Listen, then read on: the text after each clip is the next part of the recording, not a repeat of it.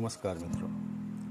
આજે બાર સાત વીસ વીસ રવિવારનો દિવસ છે.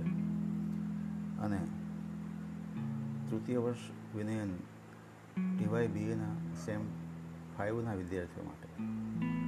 અર્વાચીન ગુજરાતી સાહિત્યનો ઇતિહાસ. તેનો કોડ છે સીસી ત્રણસો એક. ગુજરાતી સીસી ત્રણસો એક એ સબ્જેક્ટના સુધારક યુગ વિશે આપણે આજે વાત કરવાના છીએ. તો ટીવાયબીના સરસ આર્ટ્સ એન્ડ કોમર્સ કોલેજના વિદ્યાર્થીઓ આ ધ્યાનથી સાંભળે અને એને નોંધી લે.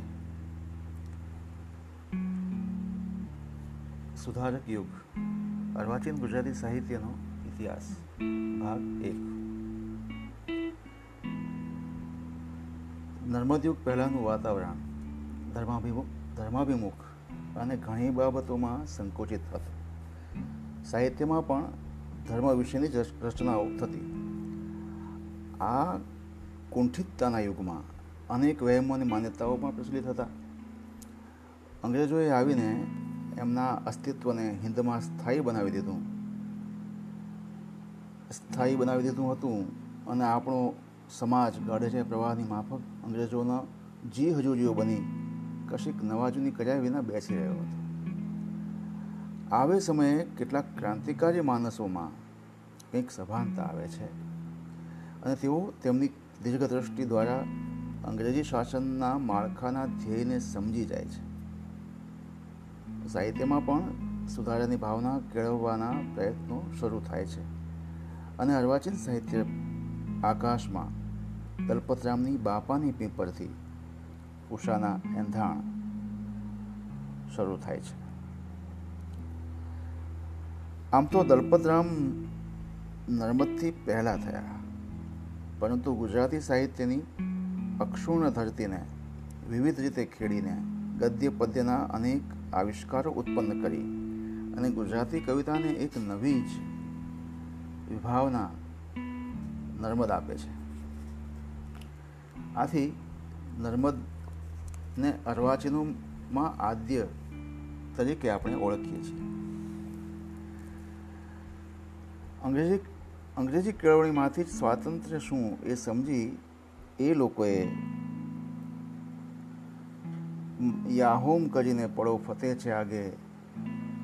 એમ કહી સુધારો જ જેનો આદર્શ છે એવો નર્મદ પાયાની ઈંટ જેવું કામ કરે છે. ગુજરાતી સાહિત્યમાં એ એની એ અનોખી ક્રાંતિ લાવે છે. સમાજને અને તત્કાલીન પરિસ્થિતિને લક્ષ્યમાં રાખીને એનું આખું સાહિત્ય સર્જન થયું છે. સુધારક યુગને આથી આપણે નર્મદ યુગ તરીકે પણ ઓળખીએ છીએ. નર્મદ યુગ. ગુજરાતમાં અર્વાચીન યુગ બેઠો. વેપારી તરીકે હિન્દમાં આવેલા અંગ્રેજોએ આ દેશમાં મળેલી દોલતનો સ્વાદ ચાખી તેમજ દેશની આંતરિક નબળાઈ પારખી લઈ રાજકીય મહત્વાકાંક્ષા સેવવા માંડી. કૂટનીતિથી આપણી પ્રજાના દોષોએ તેમને કરી આપેલી અનુકૂળતાને લીધે અને તેમનાને આપણા દૈવ નિર્મિત યોગને કારણે.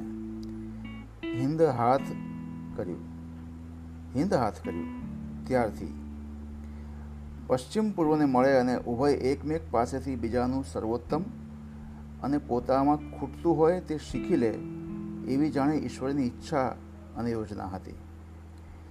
ઇંગ્લેન્ડની એક વેપારી કંપનીએ હિન્દ ઉપર પોતાની હકુમત સ્થાપી દીધી. એ તો ઇંગ્લેન્ડને બગાસું ખાતા મોંમાં પતાસું પડી ગયા જેવી ખુશનસીબીની વાત બની ગઈ.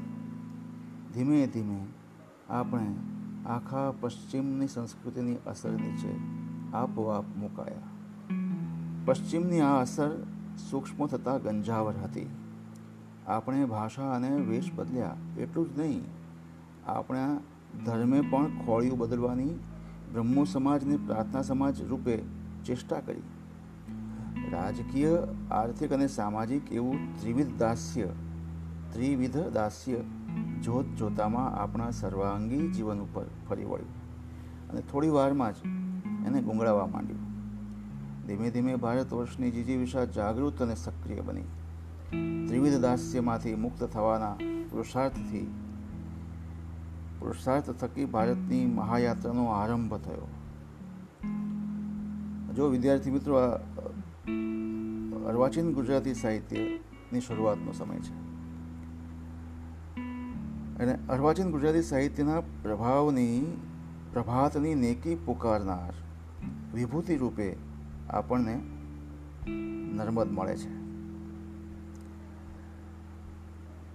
પશ્ચિમના સંપર્કમાં આવતા જ એનાથી એ અંજાય છે પ્રભાવિત થાય છે. અંગ્રેજો આવ્યા ત્યારે આપણા દેશના, આપણા દેશમાં મધ્યરાત્રિનો સમય હતો. દશે દિશાઓ અંધકારગ્રસ્ત હતી. રાજકીય ગુલામી એ આપણા ભારત જીવનનું, જીવનના કળશરૂપ હતી.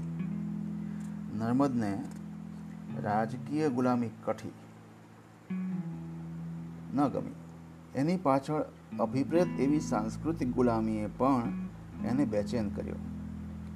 વિશ્વહૃદયે એણે હિન્દુઓની પડતી ગાઈ. પણ નર્મદ માત્ર વીર હતો, ધીર નહોતો. કલમને ખોળે એણે માથું મૂક્યું હતું, પણ એની નિષ્ઠા નિશેષપણે કલમને ચરણે ઢળી શકી નહીં. તેથી એના એકાદ તસ્કામાં જ એની કવિતામાં ઓટ આવ્યો. આમ છતાં, સદભાગ્યે, એના રજોગુણી પ્રવૃત્તિના ષળમાંથી પવન પડી જતાં એ પેલા અંધારામાં સરી ન પડ્યો. ઉત્તર જીવનમાં વિચાર પરિવર્તન સાધીને એણે આજે જીવનના રહસ્યોમાં શાતા શોધી આપણા પોતાના દેશના આત્માની આરાધનાનો સમય તે જ વખતથી આરંભાયો. નર્મદની મનોવૃત્તિ, પાશ્ચાત્ય અને ભારતીય બંને સંસ્કૃતિઓને સ્પર્શી ચૂકી હતી. પણ એ બંનેનો સમન્વય સાધ્યાનું સર્જક કર્મ એનાથી ન થઈ શક્યું. કદાચ એટલી શક્તિ જણાવવા નહોતી. એક આમ તો પછીના યુગના દ્રષ્ટા ગોવર્ધન રામે કર્યું. પંડિત યુગના દ્રષ્ટા ગોવર્ધન રામે કર્યું. નર્મદ યુગના સુધારક સાહિત્યકારોનું પ્રેરણાબળ સામાજિક કે સાહિત્યિક ક્ષેત્રે સુધારો જ હતો. સુધારો જ હતો. તેથી એમાંના બધા જ સ્વસ્થ અને સંયમી ઓછા હોવાને કારણે બહિર્દૃષ્ટિ હતા. દલપતરામ મુખ્યત્વે વ્યવહાર પુરુષ હતા. વ્યવહારના ઊંચા ધોરણો સાચવવાનો આગ્રહ રાખનારાઓની નીતિમત્તા એમનામાં હતી. માત્ર એ નીતિમત્તા પરદેશી શાસન સાથે કદી ટકરાય નહીં, એવી સાહસ વગરની હતી. પણ એ વ્યવહાર દક્ષ કવિતાકારે આપણા આર્થિક ને સામાજિક જીવનના ફેરફારોને બહુ જ સ્પષ્ટ રીતે જોયા હતા અને પોતાની ઠાવકી વાણીમાં એ સુરેખ રીતે સૌને બતાવ્યા હતા. નર્મદ યુગે મધ્યકાળની આપણી અનેક સંકુચિતતાઓને દૂર કરી. નર્મદ યુગનું જે મહત્વનું પ્રદાન છે તે. એમાં ધર્મ કેન્દ્રિત પદ્યપ્રધાન સાહિત્યને સ્થાને વિષયો ને સ્વરૂપોનું નિરવધિ વૈવિધ્ય અપના, અપનાવાયું. અને સાહિત્ય કેવળ સાત્વિક આત્માભિવ્યક્તિ દ્વારા પરમાત્મા પ્રાપ્તિના સનિષ્ઠ સાધન રૂપે મનાતું તે મટીને તેની સ્વતંત્ર સર્જન રૂપે પ્રતિષ્ઠા થઈ. આજે ફરી સાંભળી લેજો. સાહિત્ય કેવળ સાત્વિક આત્માભિવ્યક્તિ દ્વારા પરમાત્મા પ્રાપ્તિના સંનિષ્ઠ સાધન રૂપે મનાતું ક્યારે? મધ્યકાલીન સાહિત્ય. તે મટીને તેની સ્વતંત્ર સર્જન રૂપે પ્રતિષ્ઠા થઈ. એના સર્જકોની કલાભાવનાના પ્રદેશો વિસ્તર્યા. વિદ્યા સંપત્તિની ઉણપ દૂર થઈ. બુદ્ધિ અને કલ્પનાની પાંખો સ્વતંત્ર રીતે ઉડવા લાગી. પરલક્ષિતા સાથે આત્મલક્ષિતાએ પણ યોગ્ય પ્રતિષ્ઠા મળી. આત્મલક્ષિતાને પણ યોગ્ય પ્રતિષ્ઠા મળી. આ યુગની પછી આવનારા પંડિત યુગની સરખામણીમાં એક વિશિષ્ટ તત્વ નર્મદ યુગના સાહિત્યિક વાતાવરણમાં હતું અને તે સાહિત્યકારોનો લોક સંપર્ક સાહિત્યકાર તે યુગમાં સાક્ષર નહોતો થયો. જનસામાન્યથી, જનસામાન્ય, જનસામાન્યથી અળગો નહોતો પડ્યો. તેને લોકજીવનના સર્વ સંસ્કારોમાં રસ હતો. અર્વાચીન યુગે નર્મદ યુગમાં જ ગદ્યનો પણ પ્રારંભ જોયો. એના ઘણા બધા સ્વરૂપોની શરૂઆત નર્મદને હાથે જ થઈ છે. કાવ્ય નાટક, નવલકથા, વિવેચન, કોશ, પિંગળ, જીવનકથા, આત્મકથા, રોજનિશી, પ્રવાસ પુસ્તકો, ઇતિહાસ, ધર્મચિંતન ઇત્યાદિ અનેક અનેક પ્રદેશો ઉપર આ યુગથી જ પ્રકાશ પડવો શરૂ થયો. આ એ બધાના અગ્રણી રૂપે નર્મદને મૂકવામાં આવે છે. તે યથાર્થ છે. અર્વાચીન યુગનો ઐતિહાસિક દ્રષ્ટિએ વહેલો પ્રારંભ કરનાર દલપતરામ હોવા છતાં નર્મદની વિપુલ અને દલપતરામને મુકાબલે વધુ સત્વશાળી એવી સર્જન પ્રવૃત્તિને કારણે આપણે એના જ નામથી આ યુગને સુધારક યુગને ઓળખીએ છીએ આ જ યુગમાં મુદ્રણ યંત્ર પણ આવ્યું છાપખાનું આવ્યું કેટલાક સંસ્કારિક આંદોલનો શરૂ થયા બુદ્ધિવર્ધક સભા, ગુજરાત વર્નાક્યુલર સોસાયટી જેમ જેવી સંસ્થાઓ શરૂ થઈ. બુદ્ધિપ્રકાશ જેવા સામયિકો સાહિત્ય ઘડતરની વિભાવનાને ખીલવવાની અને પોષવાની પ્રવૃત્તિ કરવા લાગ્યા. આ નર્મદ યુગની શરૂઆતમાં નર્મદના આવવાથી આટલું થયું. એમાં દલપતરામ પણ છે. એટલે આપણે દલપતરામની કવિતા વિશે પણ થોડી વાત આમાં લઈ લઈએ છીએ. નાનાલાલ દલપતને ઘડનારા પાંચ બળો ગણાવે છે. પિતા સ્વામિનારાયણ સંપ્રદાય, ફારબસ નવો જમાનો અને નર્મદ. દલપતરામની કવિતાને ઘડનારા પાંચ તત્વો છે. કયા કયા? ફરી સાંભળી લો. પિતા સ્વામિનારાયણ સંપ્રદાય, ફાર્બસ, નવો જમાનો અને નર્મદ. પિતાએ એમને વેદથી સમજાવ્યા. સજાવ્યા. સંહિતા ગોખાવી. વૈદિક ક્રિયમાણ કરાવ્યા અને દેવનાગરી કક્કો ફૂટાવ્યો સ્વામિનારાયણ, સ્વામિનારાયણે એમને સદ્ધર્મ સમજાવ્યો. દેવાનંદ સ્વામીએ એમને કવિતા સજ્જ કર્યા. તો ફાર્બસે એમને પશ્ચિમના અજવાળા બતાવ્યા ભારતીય શ્રદ્ધા સંસ્કારોના એમણે પશ્ચિમની પૃથક્કરણાત્મક વૃદ્ધિ, બુદ્ધિની સ્થાપના કરી.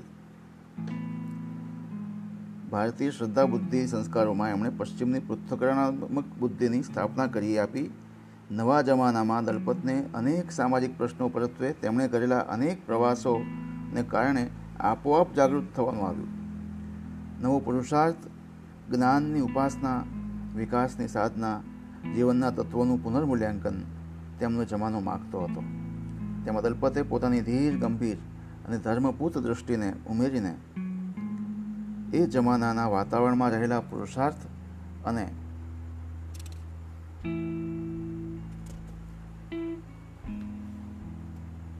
શુદ્ધ રાય અપનાવ્યા. નર્મદ એ દલપતને છેલ્લો ઘડનારો નાનાલાલ એને એને દલપતરામ પ્રતિરથી સાહસવીર નર્મદ કહે છે. પ્રતિ પ્રતિ પ્રતિસ્પર્ધી ભાવે દલપત નર્મદ એકાદ વિષીભર પરસ્પરને મઠારતા અને ઘડતા રહ્યા છે. વર્ણ સગાઈ દલપતરામની કવિતામાં જે મહત્વ છે. વર્ણ સગાઈ જળજમક રાસાનુપ્રાસ ચિત્ર પ્રબંધો મિત્ર પ્રબંધો શ્લેષાત્મક કાવ્ય રચનાઓ બાળ કાવ્યો ગરબાવલીઓ, ગરબીઓ, કુદરતના નવેસરના વર્ણનો અને ચાલુ પ્રસંગોનું પદ્યમાં આલેખન. વિજ્ઞાન અને સમાજમાં પ્રચલિત કેટલાક રિવાજો વગેરે વિષયોની કવિતામાં ગૂંથણી અને છેવટે તે વખતના વાતાવરણમાં ધબકતા પ્રાણ જેવી ભાવનાઓનું કાવ્યના આકલન, કાવ્યમાં આકલન, એ રીતે પચાસ વર્ષ સુધી દલપતરામની કવિતા વહ્યા જ કરે છે.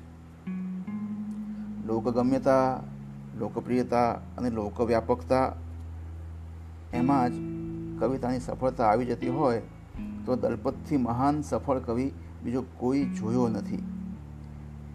એમણે સ્ત્રીઓ અને કન્યાઓ માટે એટલા બધા ગરબા ગરબી લખ્યા કે તેમની પ્રતિપક્ષીઓ, તેમને પ્રતિપક્ષીઓ ગરબી ભટ્ટ કહેવા લાગ્યા. એ જમાનામાં નગરશેઠથી માંડી વિક્ટોરિયા રાણી સુધીની તમામ જાહેર વ્યક્તિઓ માટે તેમણે કાવ્યો લખ્યા અને ભદ્રમાન્ય પણ બન્યા. એ કવિએ એવી કવિતા દ્વારા મોટી અને પ્રબળ અસર પહોંચાડી. તેનું એક કારણ તો દલપતની સભારંજની શૈલી તેઓ શિક્ષક કવિ હતા અને અર્થમાં ચાતુર્ય પ્રગટાવ, પ્રગટાવતા, પ્રગટાવતી તેમાં, પ્રગટાવી તેમાં ભાષાની અને પ્રાસની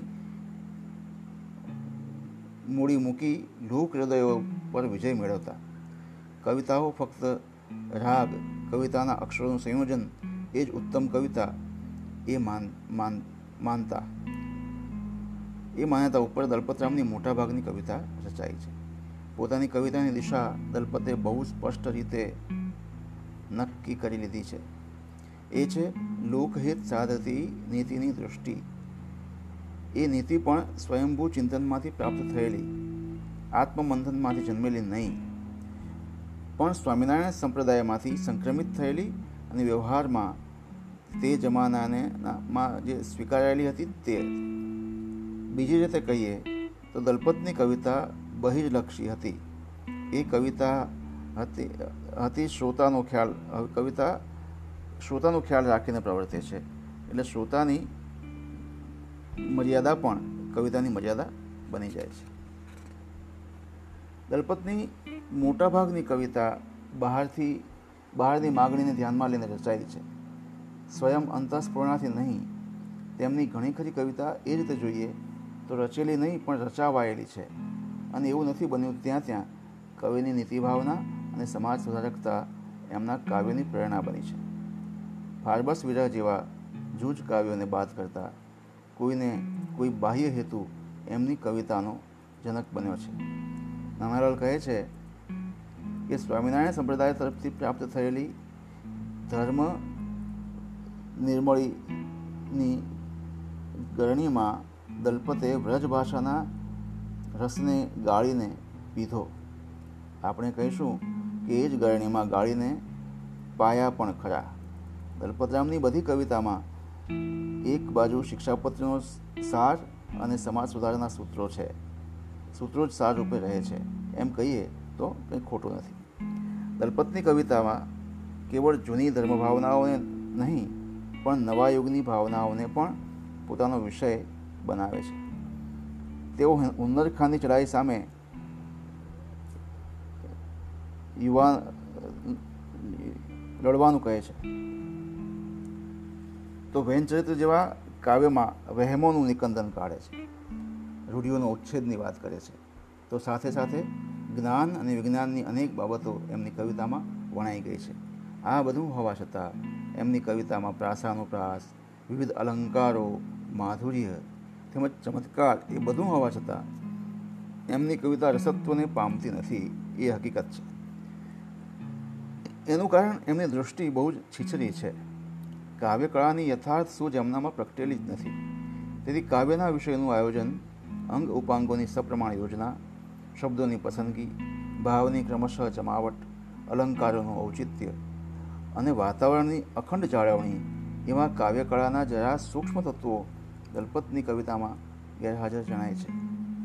દલપતરામ લખે છે રચ્યા છે રૂડા છંદ દલપત રામે.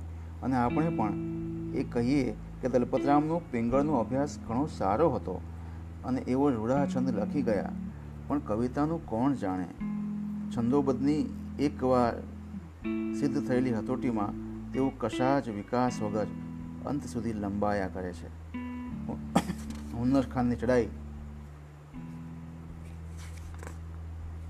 અને વેન ચરિત્ર જેવામાં તેઓ આયોજન શક્તિ વાપરે છે, પણ ચિંતનનું ઊંડાણ એમાં નથી. નાનાલાલ કહે છે દલપતરામ નવા યુગના મંત્રદ્રષ્ટા હતા, પણ એ એમનું સ્વતંત્ર મંત્રદર્શન કેટલું હતું તે વિચારવા જેવું છે. એમનું ચિત્ત ખૂબ ગ્રહણપટુ, ખરું, પણ તે સર્જનાત્મક દૃષ્ટાંત ન હતું. દલપતરામ ધર્મ નીતિ કે સુધારાના રૂઢ મૂલ્યોને સ્વીકારીને ચાલ્યા છે. પોતે દાર્શનિક બનીને કશું ચકાસી જોયું નથી. એમના ઘડતરના બળોએ જેવું અને જેટલું આપ્યું તે સ્વીકારી લઈને તેઓ કૃતાર્થ બન્યા છે. એ કવિતાનું કોઈ કડક વિવેચન તે જમાનામાં ન હતું. તેથી પણ દલપતરામની કવિતા અને કવિતા કવિતા સમજ અને કવિતા રહી જવા પામ્યા છે. વળી લોકપ્રિયતા પણ સાચી કવિતાના વિકાસમાં વિકાસમાં રૂંધનારું તત્વ ગણાય. દલપતરામ કીર્તિના એક પછી એક શિખરો ચડતા ગયા. પછી તો તેઓ શું લખે છે કે શું બોલે છે તેની ખાસ તેનું ધ્યાન કરવાની વૃત્તિ જ એમને ક્યાંથી થાય? આ બધું હોવા છતાંય દલપતરામની કવિતામાં ગુણો પણ છે.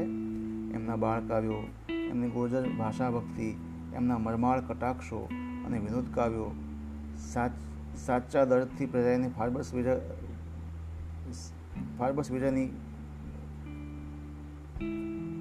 કાવ્ય કલ્પના લાલિત્ય અને મધુરતા દર્શાવતી એમની માંગલિક ગીતાવલી વગેરે એમના આજે આજે પણ કંઈક સૌંદર્ય સ્પર્શ કરાવે એવા થોડા થોડા તત્વોથી વૃત્ત કાવ્યો પણ ગણાય છે.